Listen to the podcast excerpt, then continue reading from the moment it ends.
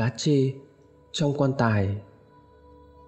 Như chúng ta đã biết, khi con người chúng ta chết đi, thông thường sẽ có hai cách xử lý những người đã chết. Thứ nhất, đó chính là việc địa táng. Thứ hai là việc hòa táng. Việc địa táng được chia thành hai trường hợp nữa. Một là chôn cất, sau đó lấp lại, đợi vài năm sau thì cải táng, sau đó mới xây mộ bằng gạch vĩnh viễn cách thứ hai là xây mộ vĩnh viễn luôn, tức là chôn người chết xong chúng ta lập đất, xây mộ mãi mãi mà không cần phải cải táng. Xã hà sơn, huyện hà trung, tỉnh thanh hóa, khi đó điện lưới mới về làng, bà con nơi đây rất vui mừng. Tuy nhiên, điện ngày xưa chỉ là đường điện 110 kV cho nên nhà ai cũng tiết kiệm, chỉ thắp một bóng đèn nhỏ đủ để chiếu sáng. Mà cái thời đấy thì cũng chưa biết đến những thiết bị hiện đại như bây giờ. Lại nói đến chuyện chôn cất người chết. Người dân xã hà sơn từ xưa cho tới nay thường chôn cất tập trung tại một bãi ruộng to, và nơi đó người ta thường gọi với cái tên là bãi tha ma. Cả một bãi tha ma rộng lớn, nhưng mà có rất nhiều mộ mộ to, mộ nhỏ, mộ mới, mộ cũ, lẫn lộn với nhau thường thường thì người dân ở xã hà sơn sẽ cải táng mộ vào tháng 11 âm lịch đại loại đây là một phong tục chung cứ hễ năm nào đến tháng 11 âm lịch là cũng có vài nhà tất bật để chuẩn bị tảo mộ trước khi Tết đến xuân về. Nhà chú Đạt năm nay cũng có ý định cải táng lại mộ cho ông cụ thân sinh ra chú. Nhưng ngặt một nỗi, nhà chú lại thuộc cây diện nghèo nhất nhì làng, lấy đâu ra tiền làm vài mâm cơm mời hàng xóm láng giềng. Hai vợ chồng chú suy đi tính lại, rốt cuộc cũng cắn răng làm thịt mấy con gà mái đang độ đẻ trứng. Vợ chú thì cứ thế mà tiếc hùi hùi, định để dành mấy con gà đó lại khi nào mà đứa con trai đi học thì bán đi mua cho nó bộ đồ và mấy cuốn vở để viết nay có việc nên đành lôi ra vậy hôm bữa chú nhờ người co giúp ngày lành tháng tốt nên đúng vào ngày mùng 10 tháng này là được ngày, nên chú bán gần chục con gà. Hai vợ chồng tích cóp cũng được khá khá chút tiền. Chú đạt mua một chiếc tiểu xanh về chuẩn bị sẵn. Bên nhà chú đạt có nhiều anh chị em, nhưng đa phần đều chết trẻ, chưa có gia đình. Cho nên tính ra, bây giờ chú chỉ còn một bà chị gái nữa mà thôi. Thế nên mọi chuyện trong gia đình đều đổ dồn lên đầu hai vợ chồng nhà chú đạt chú đạt đi vào trong làng, nhờ mấy người có kinh nghiệm bốc mộ, trợ giúp. Sơ sơ tính ra thì cũng phải 20 người đi. Đúng 12 giờ đêm ngày mùng 10 cả nhóm 20 người tay sách nách mang, nào là khinh tiểu, nào là vác can nước sạch, nào là nước để rửa xương, rồng rắn nối đuôi nhau, cả trai, cả gái, đi ra bãi tha ma của làng. Đi bộ mất khoảng 20 phút thì đến đầu con đường rẽ vào bãi tha ma xung quanh bãi thả ma được bao bọc bởi cánh đồng rộng bát ngát bao la. Khung cảnh nơi đây khá là điều hưu, toát lên một chút gì đó rùng rợn. Lâu lâu lại có vài tiếng chim lợn kêu lên. Nếu như ai đó yếu tim thì ở đây sẽ giật mình thòn thót. Cả đoàn đi đến khuôn viên bãi tha ma thì gặp một đoàn người đi ngược lại. Cả hai đoàn người dọi đèn pin vào nhau và nhận ra nhau. À chú đạt đấy à? Ờ thế này, chú cũng bốc mộ cho ông cụ đấy à? Tiếng một người đối diện vang lên, đó là tiếng bác khoát. Hàng xóm cách nhà chú đạt vài căn. Chú đạt vội lên tiếng. À dạ vâng em chào anh khoát. Nay em bốc mộ cho cụ nhà em. Ơ thế anh cũng bốc mộ cho cho bà à? Nhà bà, nhà bác Khoát nghe nói năm nay bốc mộ cho mẹ của bác, Nên chú Đạt hỏi lại. Bác Khoát gật đầu, trả lời. Ừ anh bốc mộ cho bà cụ nhà anh. Xong xuôi cả rồi. Mà năm nay đi xem Người ta kêu bốc được. Thế nên anh mới bốc sớm. Chứ mới chuẩn có 4 năm thôi. Khi nãy đào lên còn nhiều thịt lắm chú ạ. Ôi tội quá. Ừ, mà thôi nhá. Anh xin phép về trước. À, làm lễ cho các cụ. Có gì à sáng mai anh qua nhà chú sau nhá nói rồi bác khoát cùng đoàn người bốc mộ rồng rắn đi về. Nhà bác ấy đông người cho nên đi rất là đông. Đoàn bốc mộ nhà chú đạt tiến vào.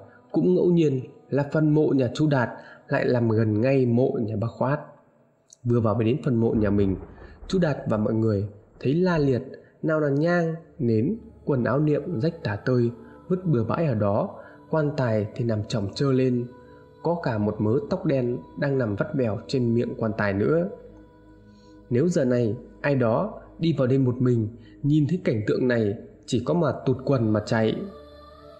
Phong tục ở đây là vậy, sau khi bốc mộ là vứt ngay tại chỗ, đợi khi nào mà trời nắng sẽ đi ra gom lại và đốt.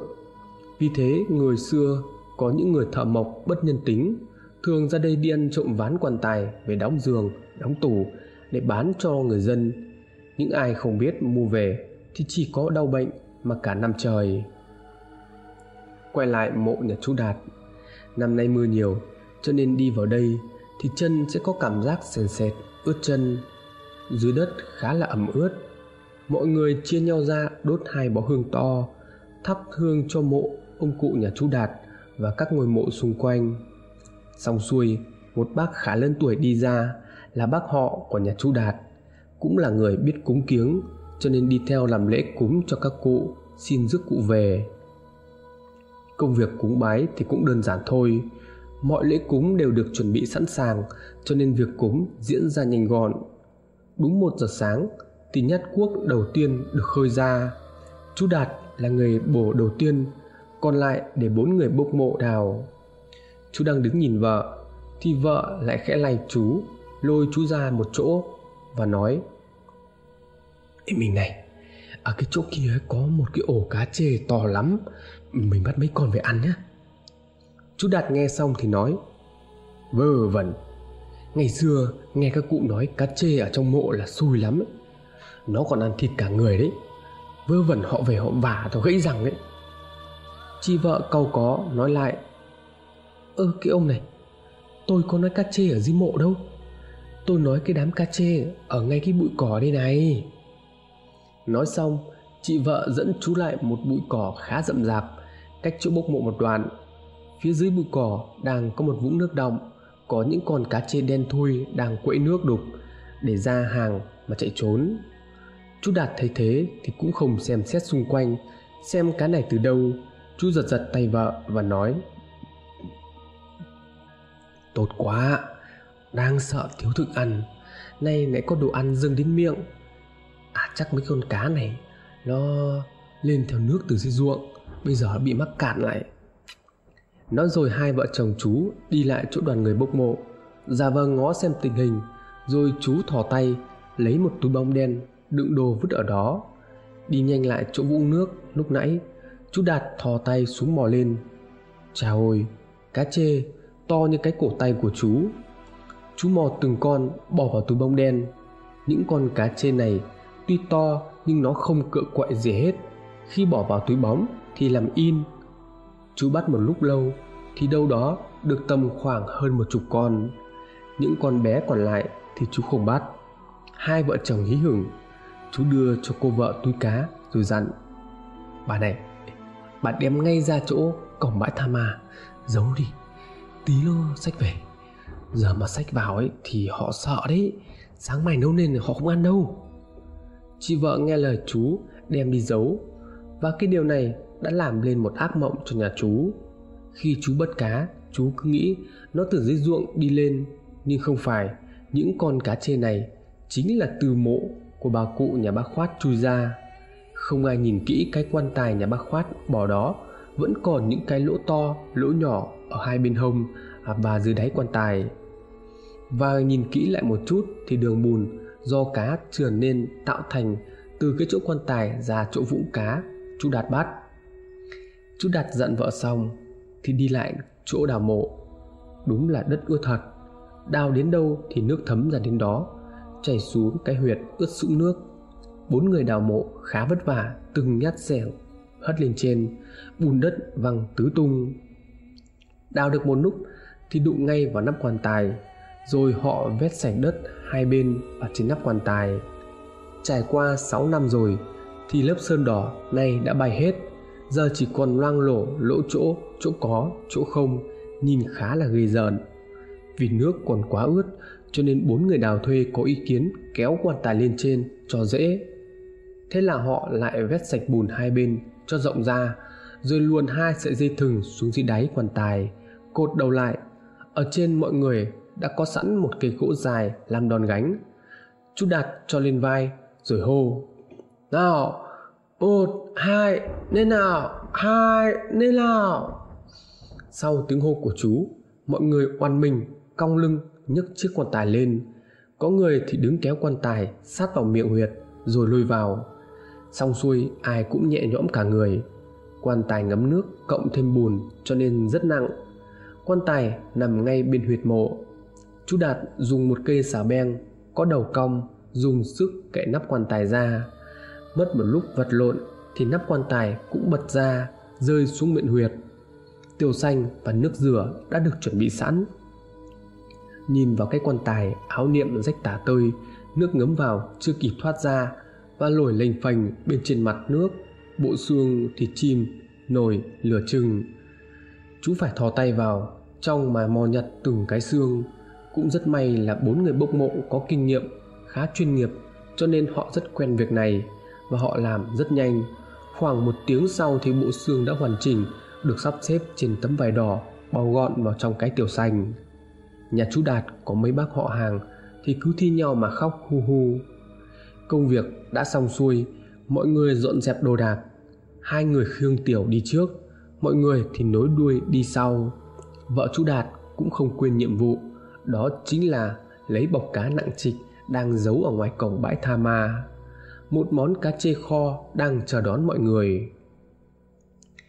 Đoàn bốc mộ nhà chú đạt đi bộ từ từ ra khỏi bãi tha ma, tiến dần về phía con đường dẫn vào nhà chú. Tại nhà chú đạt, có một vài người đã túc trực sẵn. Khu này không có phân chia khu mộ cải táng, cho nên nhà ai có vườn rộng thì chôn ngay tại góc vườn, sau đó xây lên một gian thờ con nhà chú đạt thì không có đất rộng. Cho nên trước khi bốc mộ cho ông cụ, chú đã xin phép chính quyền cho chú chôn tiểu xương của ông cụ tại cái bìa rừng phòng hộ. Nhận thấy gia cảnh khó khăn, nên sau khi chú xin phép, chính quyền xã tạo điều kiện hết sức có thể. Khi về đến nhà, mọi người khiêng tiểu đi vào, đặt giữa sân, làm lễ xin phép, rồi sau đó khênh thẳng lên rừng phòng hộ con đường lên rừng khá vất vả. Trên đó được đào sẵn một cái huyệt, vừa bỏ cái tiểu vào. Công việc diễn ra khá thuận lợi. Tầm ba rưỡi sáng thì mọi việc đã xong xuôi. Chú mời đội bốc mộ và anh em đi vào trong nhà. Mọi người đã chuẩn bị nấu sẵn một nồi cháo gà to đùng, mỗi người một tô. Sau khi ăn xong, tạm thời họ đi về để gia chủ chuẩn bị mâm cỗ sáng để mọi người có thể ăn lúc này trong nhà, chỉ còn lại vợ chồng chú đạt và hai đứa con trai đang còn thức. Vợ chú mới chạy ra đầu cổng sách bọc, túi đen, có dấu cá chê trong đó, đi vào nhà. Đứa con năm nay lên 6 tuổi, hè này chuẩn bị đi học. Nhưng nhìn nó khá khù khờ, nhìn thấy đống cá chê thì nó reo lên. À hôm nay nhà mình có cá chê, có nhiều món qua bố mẹ nhỉ. Nào là cá này, nào là thịt này, gà này. Ui, cả tháng này toàn phải ăn muối lạc, chán lắm rồi. Vợ chú đạt đem bọc cá ra ngoài sân làm thịt. Tuy nhiên có một điều cô ấy không biết là đống cá này sống ở trong mộ. Khi làm thịt thì cô vợ chú đạt cứ nghĩ rằng cá sạch nên khi mổ ruột, cô ta chỉ lấy đi túi mật, còn phần ruột vẫn để lại. Những con cá to như cổ tay người lớn, cho nên phần ruột rất lớn. Bỏ đi thì tiếc, nên cô vợ chú đạt cứ thế để vậy cắt khúc nhỏ rồi ướp gia vị bỏ vào một cái nồi đất lớn đem đi kho để chuẩn bị cho bữa cơm buổi sáng đón khách thì tầm 5 giờ sáng có vài người phụ nữ hàng xóm và anh em là chú Đạt qua nhà. Họ xách theo nào là son, nồi, mâm, chén đĩa để chuẩn bị nấu cỗ, làm lễ cúng kiếng và làm vài mâm cơm mời hàng xóm láng giềng. Khi các mâm đồ đã được nấu xong, theo phong tục thì phải bưng một mâm cúng đi ra chỗ mộ mới để có thể cúng mộ mới. Nhà chú Đạt cũng làm vậy. Chú với vợ cùng đứa con trai bưng một mâm đồ cúng gồm xôi, gà luộc, cá chê kho, canh và rau đi lên bìa rừng nơi đặt cái mộ ông cụ nhà chú cả ba người thành tâm cúng bái cầu mong sức khỏe ăn nên làm ra xong xuôi cả nhà dẫn nhau đi về khách mời thì cũng đã đến đầy đủ nhà chú đạt tổ chức bốn mâm cỗ, cho nên lượng khách cũng tầm khoảng 20 người. Mọi người ngồi vào mâm, các món ăn được bày ra la liệt. Và món ăn được chú ý nhất đó là món cá chê kho. Một bác lớn tuổi nhà gần đó gắp liền miếng cá, vừa ăn vừa nói nhồm nhoàm ờ cái nhà chú đạt này kia mở đầu được cái mơ cá chê ngon thế nhỉ? Ruột cá to thế này thì chắc cá nó cứ phải cả cân đấy nhỉ? Ai thì cũng tấm tắc khen ngon. Đứa con nhà chú đạt là thằng quang, là đứa ăn nhiều nhất. Nhưng có một điều, không ai chú ý, đó là nó ăn khúc ruột cá. Sau đó, nó móc ra cả một cái răng người, đang nằm trong ruột. Nhưng vì nó là trẻ con, nên nó cũng không biết. Sau khi thấy cây răng, thì nó lém ra và tiếp tục ăn. Không ai để ý, phía bên trong nồi thịt cá. Bây giờ, có một vài miếng thịt nhỏ từ trong ruột cá khi kho tuột ra, đó chính là thịt. Khi nhà bác khoát lọc thịt còn dư trên người nhà bà cụ. Bọn cá chê này, sau khi ăn thịt người xong, mới quẫy trườn đi. Mọi người ăn uống no nê chè chén xong, rồi ai về nhà đó, ai cũng luôn khen nhà chú đạt chuẩn bị đồ ăn chú đáo. Đặc biệt là nồi cá chê kho rất là ngon. Sau khi dọn dẹp xong, thì chị hàng xóm cũng ra về chỉ còn lại gia đình nhà chú đạt với mối lộn xộn chưa quét dọn. Thời gian trôi qua, ngày hôm đấy, qua đi rất nhanh chóng. Đêm đến, nhà chú có một vài người hàng xóm đến chơi, rồi họ cũng ra về từ sớm. Chú đạt tắt chiếc bóng điện duy nhất trong nhà để đi ngủ. Thằng quang được chú đóng cho một cái chõng tre, đặt nằm ngoài phòng, cho ngủ một mình. Nửa đêm, thằng quang tự nhiên tỉnh dậy đau bụng dữ dội. Nó bật dậy, xuống giường, mở cửa đi ra nhà vệ sinh cách đó không xa. Trên tay nó cầm theo một cây đèn pin nhỏ. Lần mò mãi thì cũng ra tới nhà vệ sinh. Trẻ nhỏ thời này, ở quê thì không biết sợ là gì. Thằng quang thì cũng vậy. Nó chẳng gọi cho bố mẹ, mà nó tự một mình đi ra. Đang ngồi thả hồn vào đất, thì bên tai của thằng quang có tiếng gọi khẽ khẽ quang ơi quang quang ơi thằng quang đang cố dặn mấy cái và thường ngày và nó cũng không nghe rõ là tiếng của ai nên nó cứ nghĩ là tiếng của mẹ nó gọi. À mẹ mẹ gọi con đấy à? Con đang nghi. Quang đi vệ sinh xong thì mở cánh cửa nhà vệ sinh được che bằng cái bao xi măng. Nó nhìn xung quanh không có ai cả nó lên tiếng gọi. Mẹ ơi, mẹ gọi con cái gì đây mẹ? Nó đưa mắt, nhưng mà không có ai. Ben đưa đèn đi soi đường, đi vào nhà. Nó vào trong buồng, nhìn xem mẹ nó có ở đó hay không. Và khi vào trong buồng, nó thấy mẹ nó đang nằm ở đó. Nó liền gọi. Mẹ mẹ, lúc nãy mẹ gọi con gì đấy? Mẹ thăng quang đang ngủ bị nó gọi tỉnh dậy. Nghe con hỏi như vậy thì bà trả lời, đâu đâu con, mẹ ngủ nãy giờ. Kêu con làm cái gì? Chắc là ngủ mơ ấy thôi. Thôi đi ngủ đi con. Thằng quang cũng không thắc mắc gì. Nó quay ra rồi lên chiếc chõng quen thuộc nằm ngủ. Bỗng bên tai nó lại giống như có tiếng người vang lên. Quang ơi, quang, trả răng cho bà nào mày ném răng của bà đi đâu rồi? Quang nghe xong thì ngồi dậy hỏi lại. Ai đấy ai gọi cháu đấy nó lại đưa cái mắt nhìn ra ngoài qua cái khe cửa nhỏ ngay cạnh giường.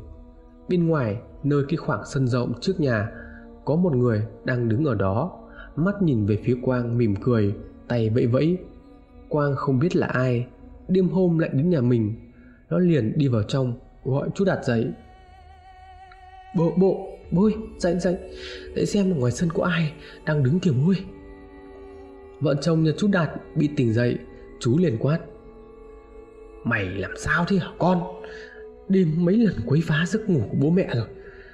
Không ngủ thì làm im cứ loi lung tung ngoài một hai giờ sáng đến nơi rồi chỉ có ma gọi thôi con ạ. Chú Đạt cau có, quát to. Vợ chú nghe được, liền nói lại. Kìa anh, con nó có biết cái gì đâu anh nói chuyện ma với Mãnh. Đừng làm con nó sợ chứ. Vợ chú Đạt dậy, dẫn con ra giường rồi dặn. Ngủ đi con, khuya thế này, làm gì có ai đâu. Ngủ đi, mẹ ôm cho một tí rồi ngủ nhé. Sau đó vợ chú Đạt ôm nó vào trong lòng vỗ về cho nó ngủ nhưng nó lại nói mẹ ơi con nói thật mà cái lúc nãy đi vệ sinh ấy thì cũng có người kêu con. Con tưởng mẹ kêu, rồi con đi vào trong giường nằm ngủ, thì lại nghe thấy tiếng ngoài sân của ai đó đang gọi.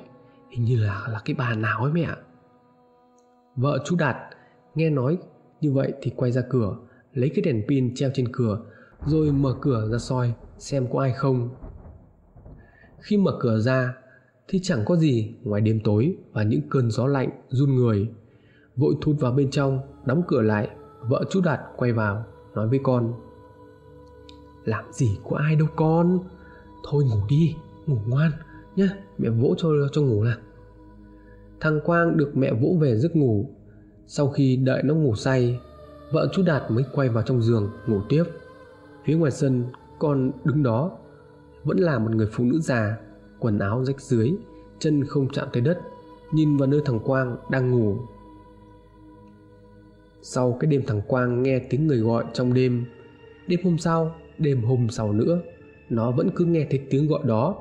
Nhưng nghe lời mẹ nó mẹ nó nói đó là do buồn ngủ, cho nên sinh ra thành tiếng người khác gọi. Nên nó vẫn tin là như vậy. Với một đứa trẻ con, tâm hồn 6 tuổi, thì nó không biết chuyện ma quỷ là gì.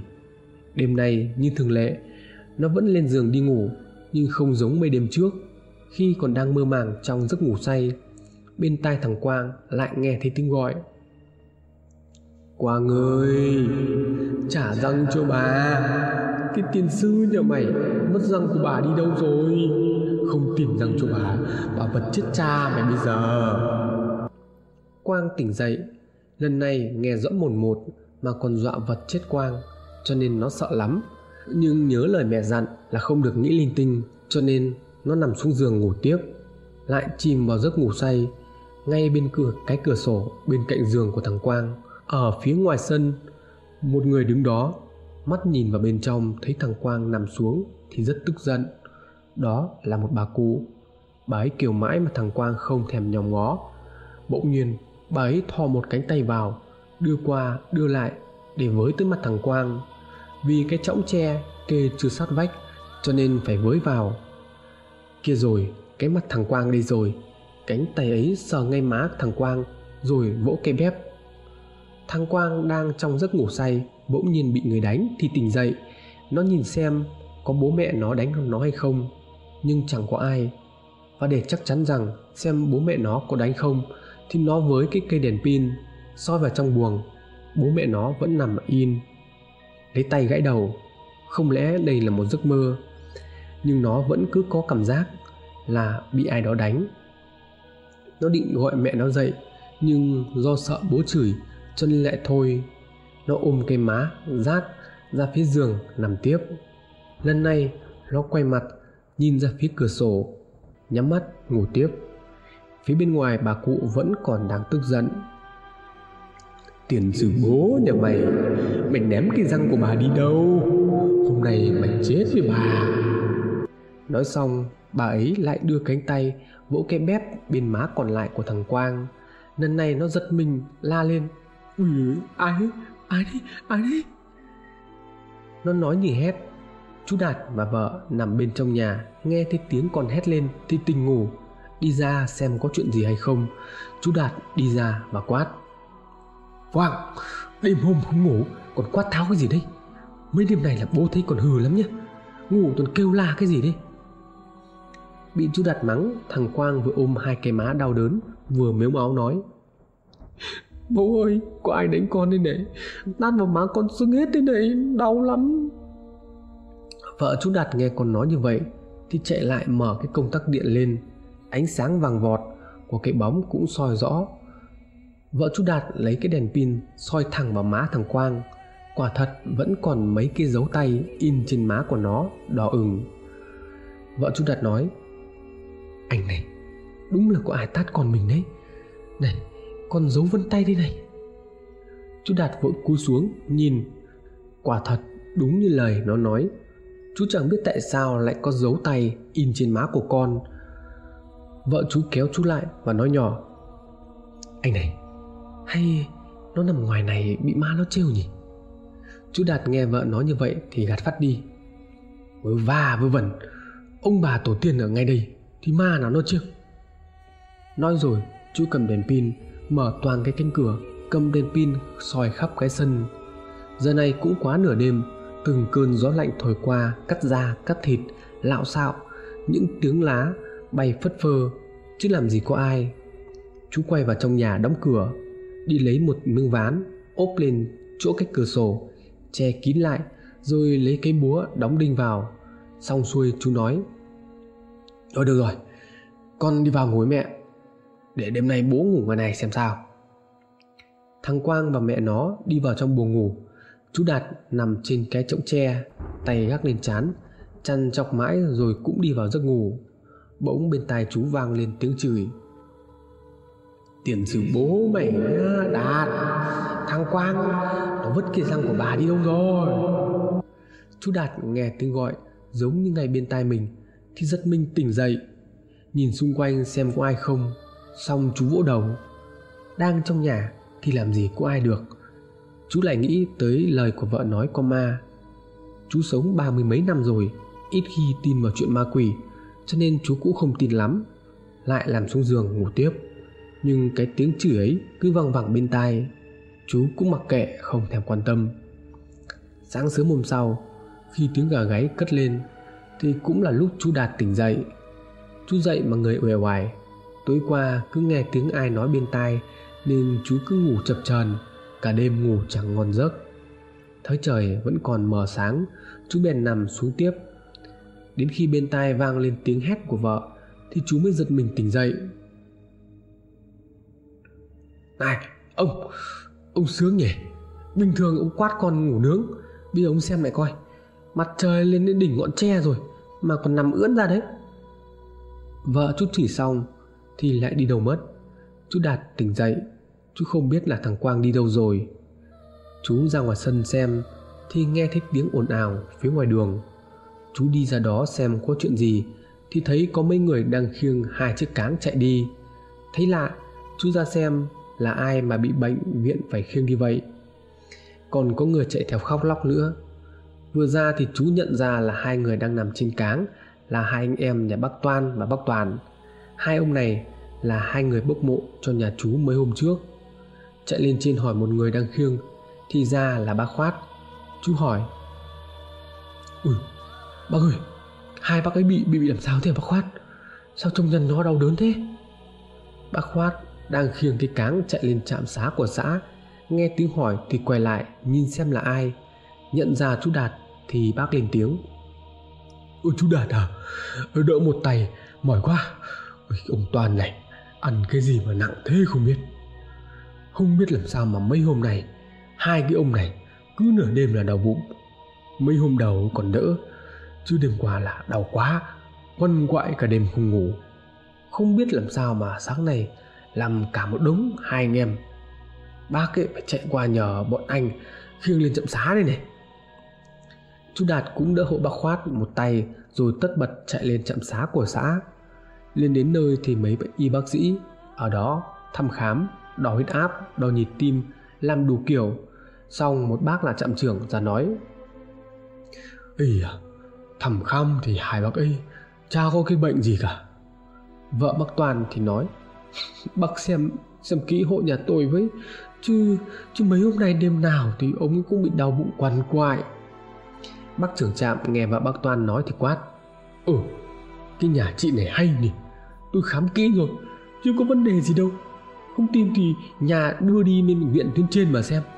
Hai mươi mấy năm làm nghề, tôi nó dối hay bao giờ đâu. Biết bác lỡ lời cho nên bác gái nói nhẹ nhàng hơn. Ấy, bác đừng giận, tôi có nói gì đâu. Mà quả thật, mấy tối nay, đêm nào hai anh em nhà ông ấy cũng đau bụng quằn quại cả lên. Tôi là tôi lo lắm. Chưa kịp nói xong, thì phía bên ngoài lại có hai người được khiêng vào. Chú đạt nhìn thì nhận ra ngay hai người này cũng nằm trong bốn người bốc mộ. Thế quái nào bốn ông cùng đau một lúc? Hai ông đến sau thì cách xa nhà chú cho nên giờ mới đến. Hai ông này tên là được và hoạt. Chú đạt chạy lại thăm hỏi. Ui hai, hai bác bị bị làm sao vậy? Sao lại làm cáng thế này? Người nhà của hai bác đến sau và nói không biết là sao nhà tôi cứ đau bụng vào nửa đêm mấy hôm nay rồi.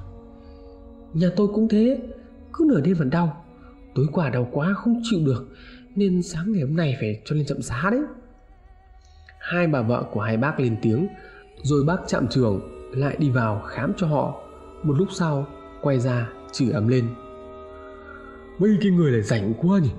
Có bệnh gì đâu mà rủ nhau lên đây nằm cả lũ với nhau này. Thích chết lắm à? Ba bà vợ nhìn nhau.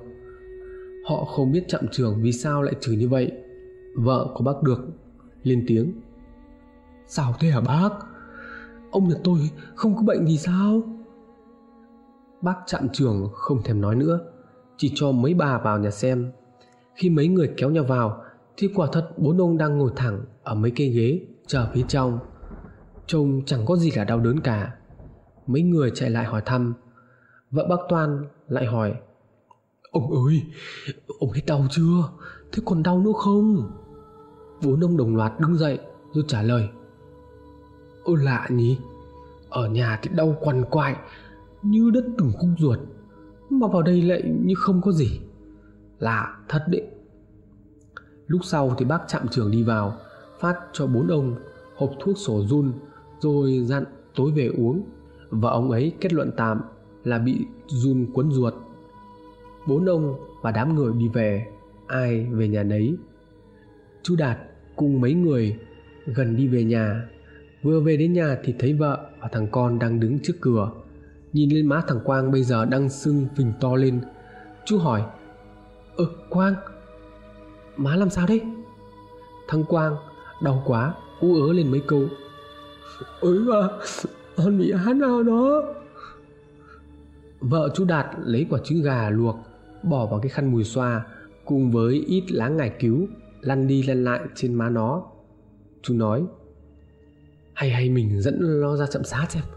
Lúc nãy có mấy cái bác hôm trước bốc mộ cho nhà mình đây cũng bị đau bụng. Ra đó cái ông trạm trưởng ông ấy khám cho rồi về bốc thuốc có khi ông trạm trưởng vẫn còn đó đấy. Đi, nhanh lên. Vợ chú dẫn con đi. Chú thì cứ thơ thẩn trong sân. Bỗng trong đầu chú lại nghĩ tới những lời nói bên tai lúc tối. Chú lầm bầm không lẽ ma nó trêu thật à? Một lúc lâu sau thì vợ chú dẫn thằng quang về. Chú liền hỏi, sao rồi mình? Bác sĩ nó sao? Vợ chú chỉ nói nó bị bà đập mạnh, tụ máu, sưng tấy. Ông ấy cho thuốc giảm đau, giảm sưng về uống. Ngày hôm đó trôi qua với mưa lộn xộn. Đêm đến, chú đạt lại cho thằng quang vào bên trong buồng. Đêm nay chú lại ngủ bên ngoài, xem tình hình ra sao. Đang lưu diêu, trong giấc mơ thì thấy ông cụ nhà chú hiện về. Chú liền hỏi ngay, bố ơi, bố về hả? Bố khỏe không? Ông cụ không nói không rằng bỗng bên tai chú vang lên tiếng chửi rủa. Tiền sư là mày, cái thằng bần hiêu này. Dỗ thảo mà mày còn không làm đàng hoàng, nhặt mấy con cá, ăn ở trong quan tài, đem về lấy khách à? Giờ mày thấy tai họa chưa con, cái thằng bất dạy này, cái thằng bất hiếu này. Bên má chú vang lên hai cái tiếng tát. Chú đặt tỉnh dậy, miệng vẫn gọi. Ui, bố bố, sao bố lại đánh con? Giật mình tỉnh dậy chú nhìn quanh thì ra đó chỉ là một giấc mơ. Sao giống thật vậy? Bên má chú vẫn còn đau rát. Rút cuộc đây là chuyện gì? Sau giấc mơ nhà ông cụ mình về, chửi rủa, chú đạt cứ thắc mắc mãi trong đầu. Bao nhiêu năm qua, từ ngày ông mất đi, đây là lần đầu tiên chú mơ thấy ông về trong giấc mơ và rất giận dữ. Chú cứ nghĩ mãi. Chú nhiều khi bán tín bán nghi, có phải là do mới bốc mộ nên ông cụ nhớ quá mới về. Nhưng khi sờ lên má thấy vẫn còn hơi rát nên chú lừa tin lừa ngờ. Hết rồi chú lại làm nghĩ. Nghĩ mãi chú lại không thèm nghĩ nữa. Chú nghĩ là do mình nằm mơ nên mình tự tát vào, vào mặt mình. Lại làm xuống ngủ tiếp. Đến hơn nửa đêm giật mình tỉnh dậy vì lạnh. Chú ngồi dậy vơ cái chăn cuốn dưới chân để đáp thì trước mặt chú cánh cửa chính của nhà đang mở toang, gió lùa vào từng cơn lạnh lẽo. Chú nghĩ là vợ hoặc là thằng quang ra ngoài đi vệ sinh, cho nên chú kêu, quang à mẹ nó hay ai đấy, đi vệ sinh thì đóng cái cửa vào. Lạnh thế. Đáp lại lời của chú là sự im lặng. Chỉ có tiếng gió thổi và tiếng lá cây xào xạc trong sân. Chú lại phải ngồi dậy, cầm cây đèn pin đi ra cửa nhìn xem có ai không nhưng chẳng có ai. Chú nghĩ chốt cửa chưa chặt nên gió đập cửa bung cái chốt ra. Vừa quay vào trong nhà dưới cái ánh sáng mờ mờ của chiếc đèn pin quét qua thì chú giật mình đánh rơi cả cây đèn pin xuống đất. Bởi chú thấy có bóng người mờ ảo đang ngồi ngay cái bàn uống nước. Chú chưa nhận ra là ai vì rớt cây đèn xuống dưới. Chú lắp bắp. Ai ai đây à, ai mà vào nhà tôi cái giờ này? Tính ăn trộm à? Cái bóng người đó nhìn về phía chú. Không nói gì. Chú nhìn chỉ nhìn thấy người đó nhìn về phía chú. Rồi bên tai chú bỗng có tiếng chửi. Ai ai, cái thằng cha nhà mày? Tao, ông bố thân sinh ra mày đây. Cái thằng trời đánh, cái thằng ăn hại, cái thằng bất thiếu này. Mày làm cho tao bị bà cụ khoát chửi mấy ngày hôm nay rồi. Cái thằng trời đánh à? Nói xong cái bóng đó bỗng dừng biến mất. Bên má của chú lại bị tát thêm một cái nữa thật đau đớn. Lần này chú tỉnh chứ không phải mơ. Vội vàng nhảy khỏi chiếc trong tre. Chú chạy lại cái bàn quỳ xuống. Đối diện là bàn thờ gia tiên, chú khấn. Bố bố bố bố bố. Con có làm gì sai thì bố nói cho con biết. Chứ bố về bố chửi, bố đánh con thế này. Mà không nói lý do thì con biết phải làm sao chú khấn mãi mà chẳng thấy gì, bèn đứng dậy, quay ra bàn thờ thắp ba nén hương, xem thế nào mà lạ thay thì cứ đốt, cắm vào bát hương thì lại tắt đèn thôi ba lần như vậy, chú nghĩ có điều gì đó phật ý các cụ, cho nên chú lại chạy lại cái bàn, rót lì nước, ngồi đó hút thuốc lào. Không biết đang suy nghĩ về điều gì, có thể đêm nay chú lại mất ngủ. Rồi bỗng nhiên vợ chú ở trong phòng đi ra thấy cái đèn pin còn đang sáng dở lăn dưới đất. Nhặt lên và nhìn chú đạt đang ngồi ở trên ghế thì kêu lên. Ở kia ông này, ông bị hâm à? Giờ này mà không ngủ đi còn ngồi thẫn thờ đó làm gì? Chú đạt chả thèm nói với vợ, chứ cứ ngồi thở dài như vậy. Cô vợ thấy lạ cho nên lại gần, cầm cây đèn pin dọi dọi vào mặt chú xem thái độ thế nào. Bỗng cô giật mình kêu lên. Ôi này này mình ơi, sao má mình đỏ thế này? Ui, lại có dấu vân tay thế này. Thì ai đánh mình à? Câu hỏi của vợ chú xoáy vào, làm cho cái má thêm đau rát hơn thì phải. Mình này, hình như bốc mộ xong cho bố. Nhà mình phạm phải cái điều gì kỵ hay sao ấy? Tôi là tôi thấy bố về chửi tôi. Xong là còn tát tôi hai cái nữa này. Chả biết ông cụ giận cái điều gì. Hỏi thì không nói, cứ chửi xả xả vào mặt ấy nghe chồng nói như vậy thì cô vợ không biết suy nghĩ điều gì. Hai vợ chồng ngồi thất thần ở đó. Đến khi có tiếng gà gáy thì mới giật mình tỉnh. Chú đạt nói, thôi, đi vào ngủ tiếp đi. Tí còn dậy phải đi làm nữa chứ. Sáng ngày vừa mở mắt, lại có tiếng gọi ở ngoài cổng. Chú đạt ơi, chú đạt có nhà không nhỉ? Dậy chưa? Sang tôi nhờ cái này cái. Nghe tiếng người gọi, chú đạt ngồi ở trong nhà lên tiếng thưa. Đây đây đây, em ở nhà đây. Ai đây? Đợi em tí nhé, em ra ngay giờ đây. Vừa ra khỏi cửa, nhìn ra thì thấy bác khoát đang đứng ngoài cổng. Vừa mở cổng, chú đạt vừa nói. Ô, bác khoát, nay có chuyện gì mà qua em sớm thế? Mà sao mặt bác lại sưng thế kia? Ai đánh bác à? Bác khoát đi theo chú đạt vào trong nhà, rót cốc nước tu một hơi, rồi bác nói mấy này, tôi cứ mơ bà cụ về chú ạ. Mà tôi thấy ghê lắm.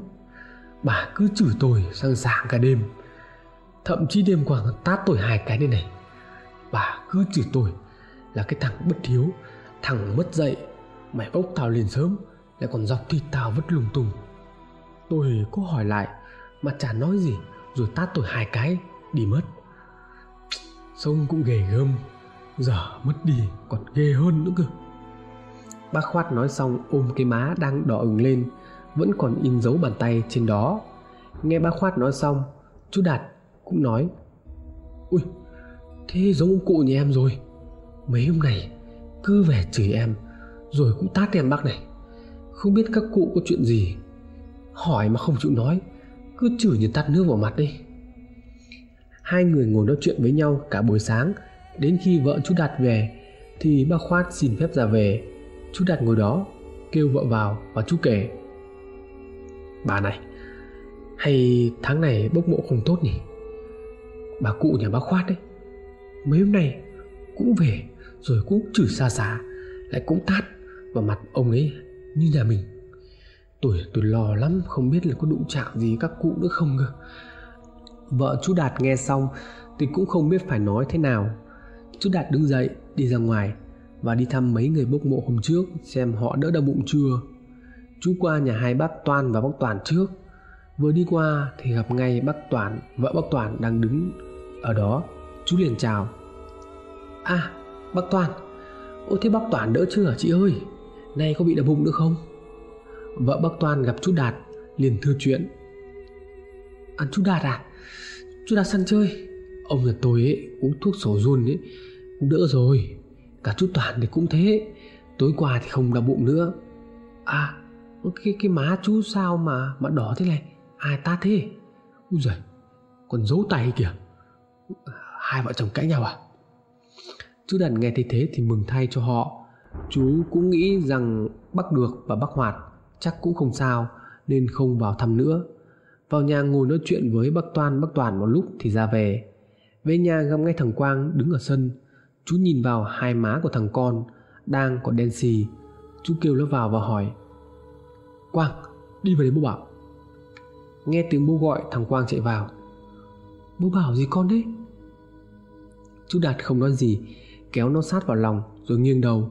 Chú nhìn vào cái má thâm đen hằn lên những đường máu trông thật ghê rợn.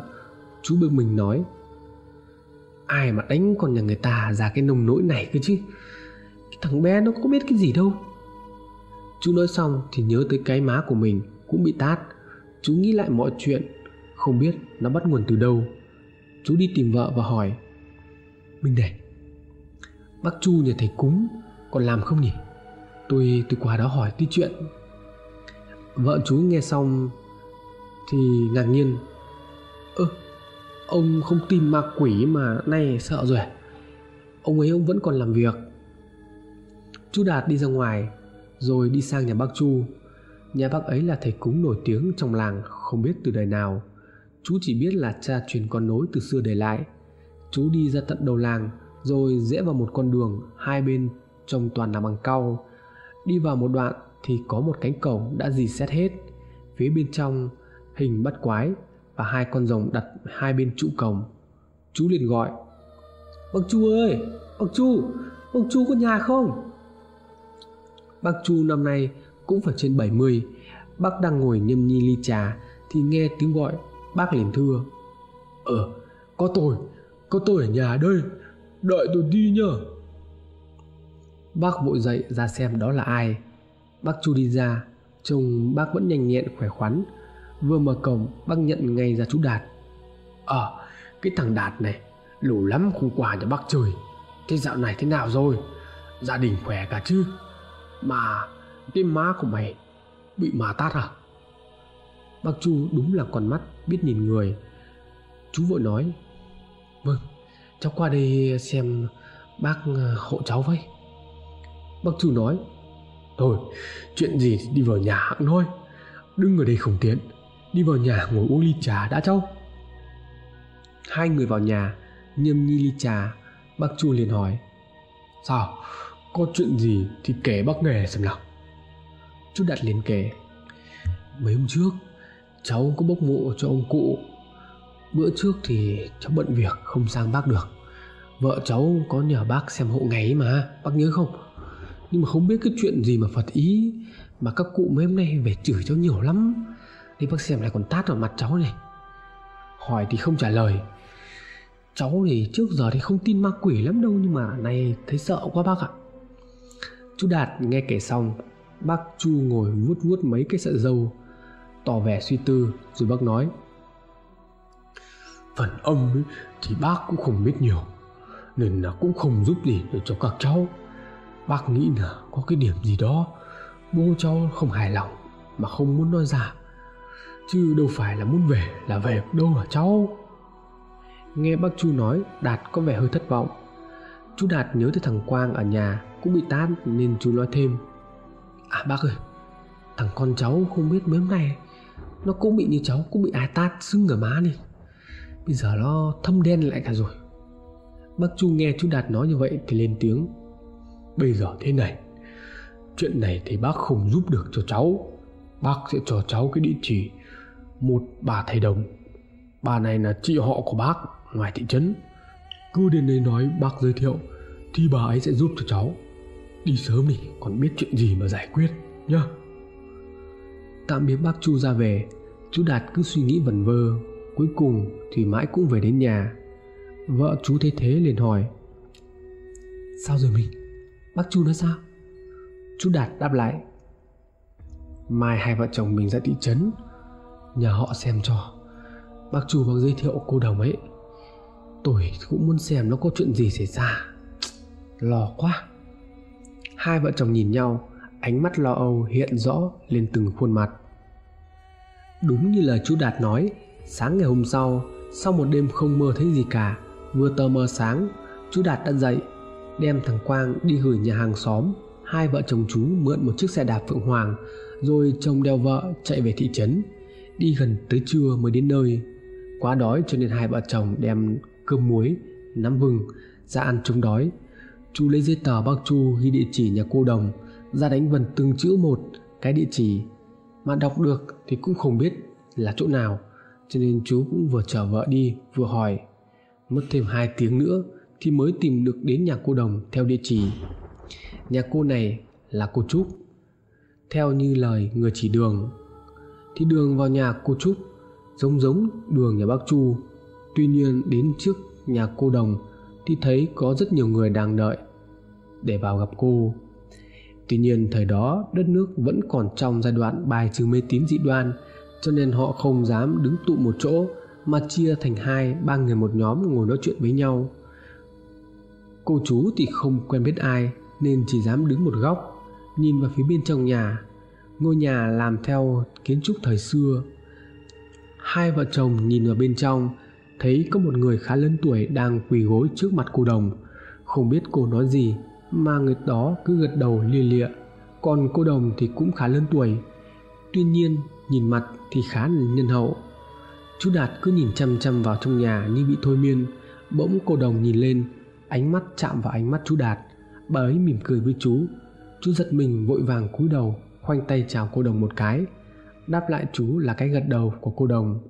Đợi tầm 30 phút sau thì cái người phía trong cũng đi ra. Chú đạt khá hồi hộp vì còn đông người quá, không biết khi nào mới tới lượt chú. Bỗng nhiên, cô đồng từ trong nhà nói vọng ra, hai cái vòng kia, đến trước điện của huyền nữ mà còn cãi nhau à? Có tin ta bắt nhốt hai người lại không, hả? Cả nhóm người ngoài sân giật mình bởi tiếng cô đồng quát lên. Tuy nhiên dường như họ là những người thường xuyên đến đây, cho nên cũng không lạ lắm chỉ có vợ chồng nhà chú đạt tóc tài thì, thì dựng đứng lên. Chú hỏi vợ mình này ban ngày bắt mặt thế này mà cũng có ma hả mình? Vợ chú nói tôi biết cái gì đâu thôi im đi đến đây rồi thì đừng có mà ăn nói linh tinh. Tính của ông là hay ăn nói linh tinh lắm đấy phật ý người ta là người ta không xem cho đâu. Hai vợ chồng làm dầm nói chuyện thì tiếng cô đồng phía trong nhà lại vang lên. Hai vợ chồng nhà kia đi vào đây ta bảo nhanh lên. Hai vợ chồng chú đạt nghe tiếng cô đồng kêu thì giật mình ngơ ngác, nhìn ngó phía bên trong xem cô đồng kêu ai. Chú đạt ngó mắt xung quanh thì chỉ có mỗi mình chú là đàn ông, mà tiếng cô đồng lại vang lên. Tôi gọi nhà anh đấy, vào đây con nhìn cái gì nữa? Vợ chú Đạt lúc này mới lên tiếng dục, Đi đi đi vào, đi đi. Cô gọi vợ chồng nhà mình đấy, Nhanh lên. Hai vợ chồng đi vào phía trong nhà Đối diện với cô đồng Có hai bồ đoàn bằng vải đặt ở đó. Cô đồng chỉ cho hai người ngồi xuống. Hai người chưa lên tiếng thì cô đồng đã lên tiếng.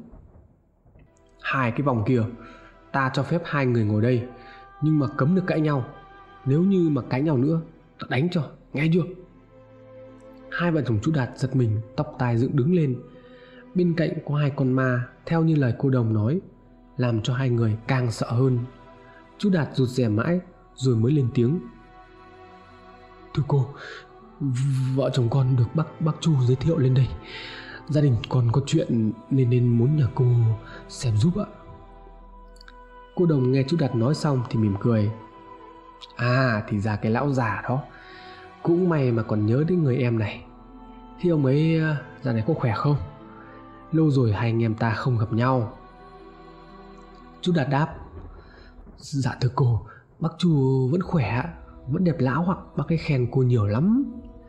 Cô đồng mỉm cười không nói gì, Chỉ ngồi nghe chú Đạt nói. Sau khi chú nói xong thì cô đồng mới nói, Bên cạnh hai người, Có hai cái vòng đi theo. Ta thấy họ cứ đứng cãi nhau từ nãy tới giờ.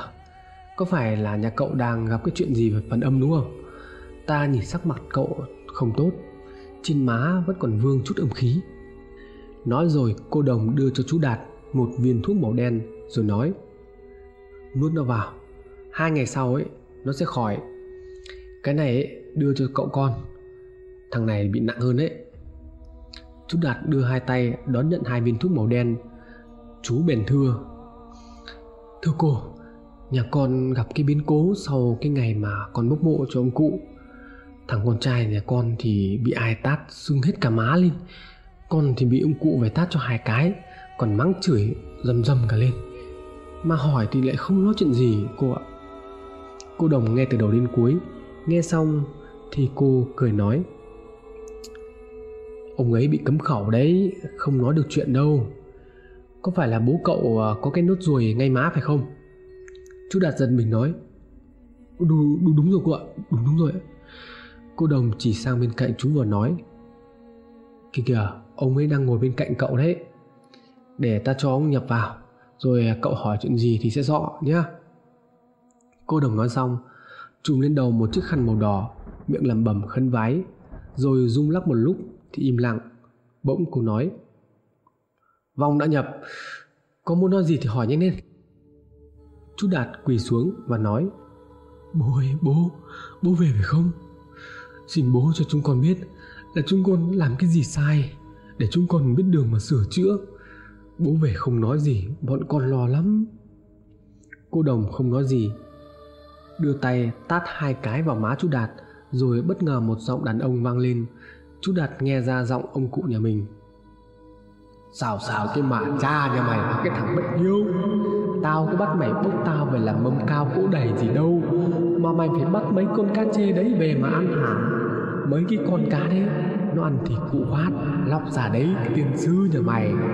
Thằng cháu tao mà có điều gì Thì tao về tao cạo đầu hai đứa bay Nghe chưa Tiếng nói vừa dứt cũng là lúc cô đồng run lên một cái, lắc lắc mấy cái rồi tỉnh. Gỡ tấm vải phủ đầu ra, cô nói Xong rồi, vong đi hết rồi. Hết giờ cho nên họ đi cả rồi. Ta cũng biết là nguồn gốc câu chuyện ở đâu. Cậu đúng là liều thật đấy. Cá chê trong quan tài ăn xác người mà cũng đem về ăn thì được. Bây giờ gây họa rồi, mới sợ đúng không?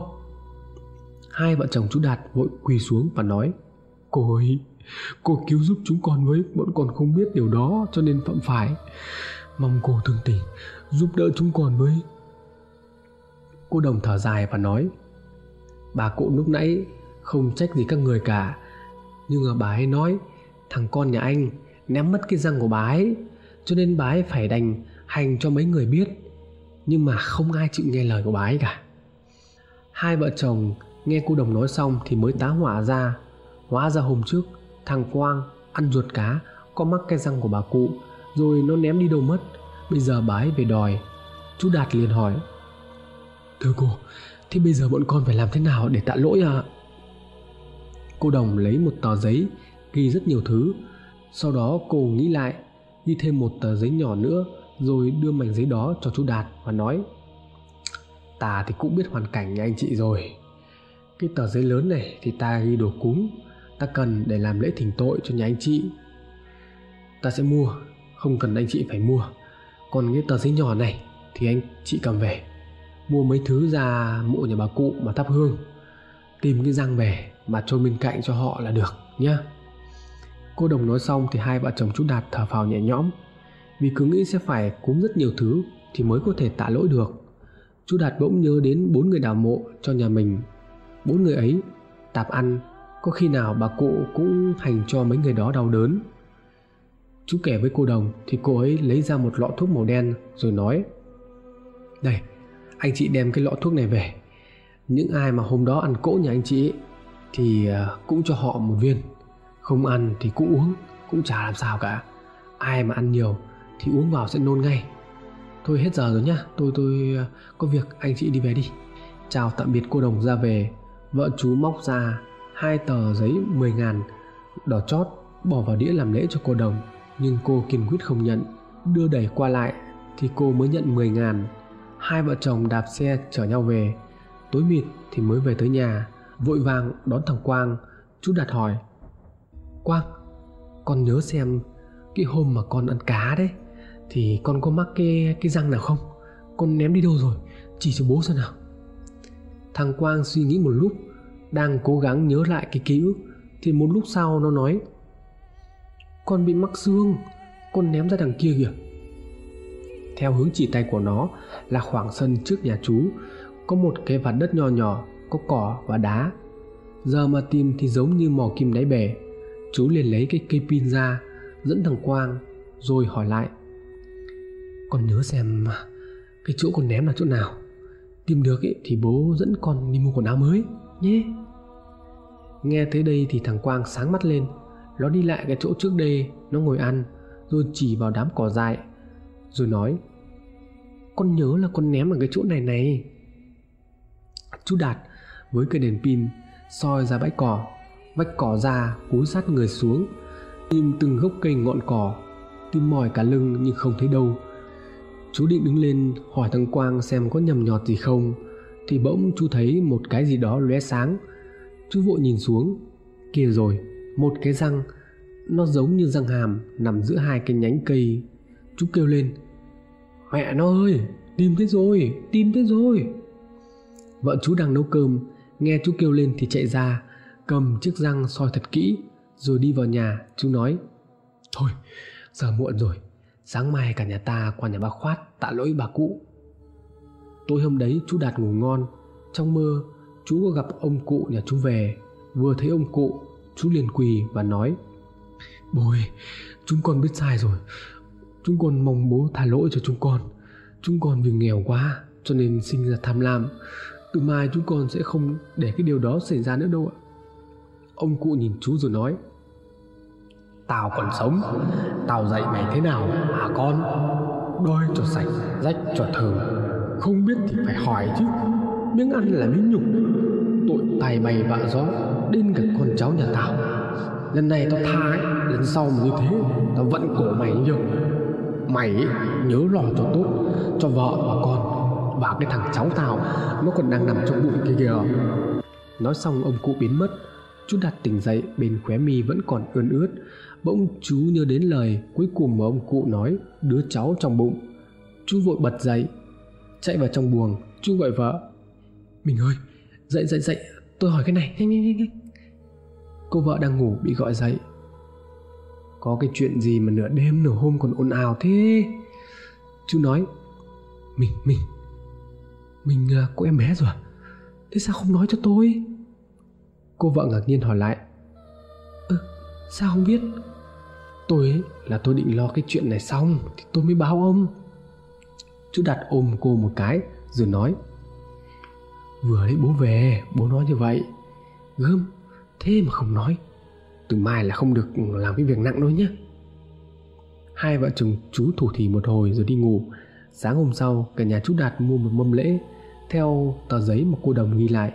Đi qua nhà bác khoát hai vợ chồng nói lý do bác khoát mới hiểu ra và nói à hoa giả là như vậy.